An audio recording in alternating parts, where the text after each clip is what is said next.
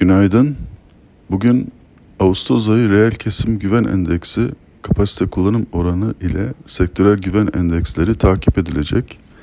Reel kesim güven endeksi Temmuz'da mevsimsellikten arındırılmış aylık bazda 2.3 puan yükselerek 112'ye ulaşmıştı. Endeks Ağustos 2020'den bu yana 100 seviyesinin üzerinde seyrediyor. Dolar TL döviz kuru güne 8.42 seviyesinden başlıyor. Tahvil piyasasında 10 yıllık getiriler dün günü 10 baz puan düşüşle %17.41'den tamamladı. Bugün borsada yatay açılış bekliyoruz. Yine kurun yönünün belirleyici unsur olacağını düşünüyoruz.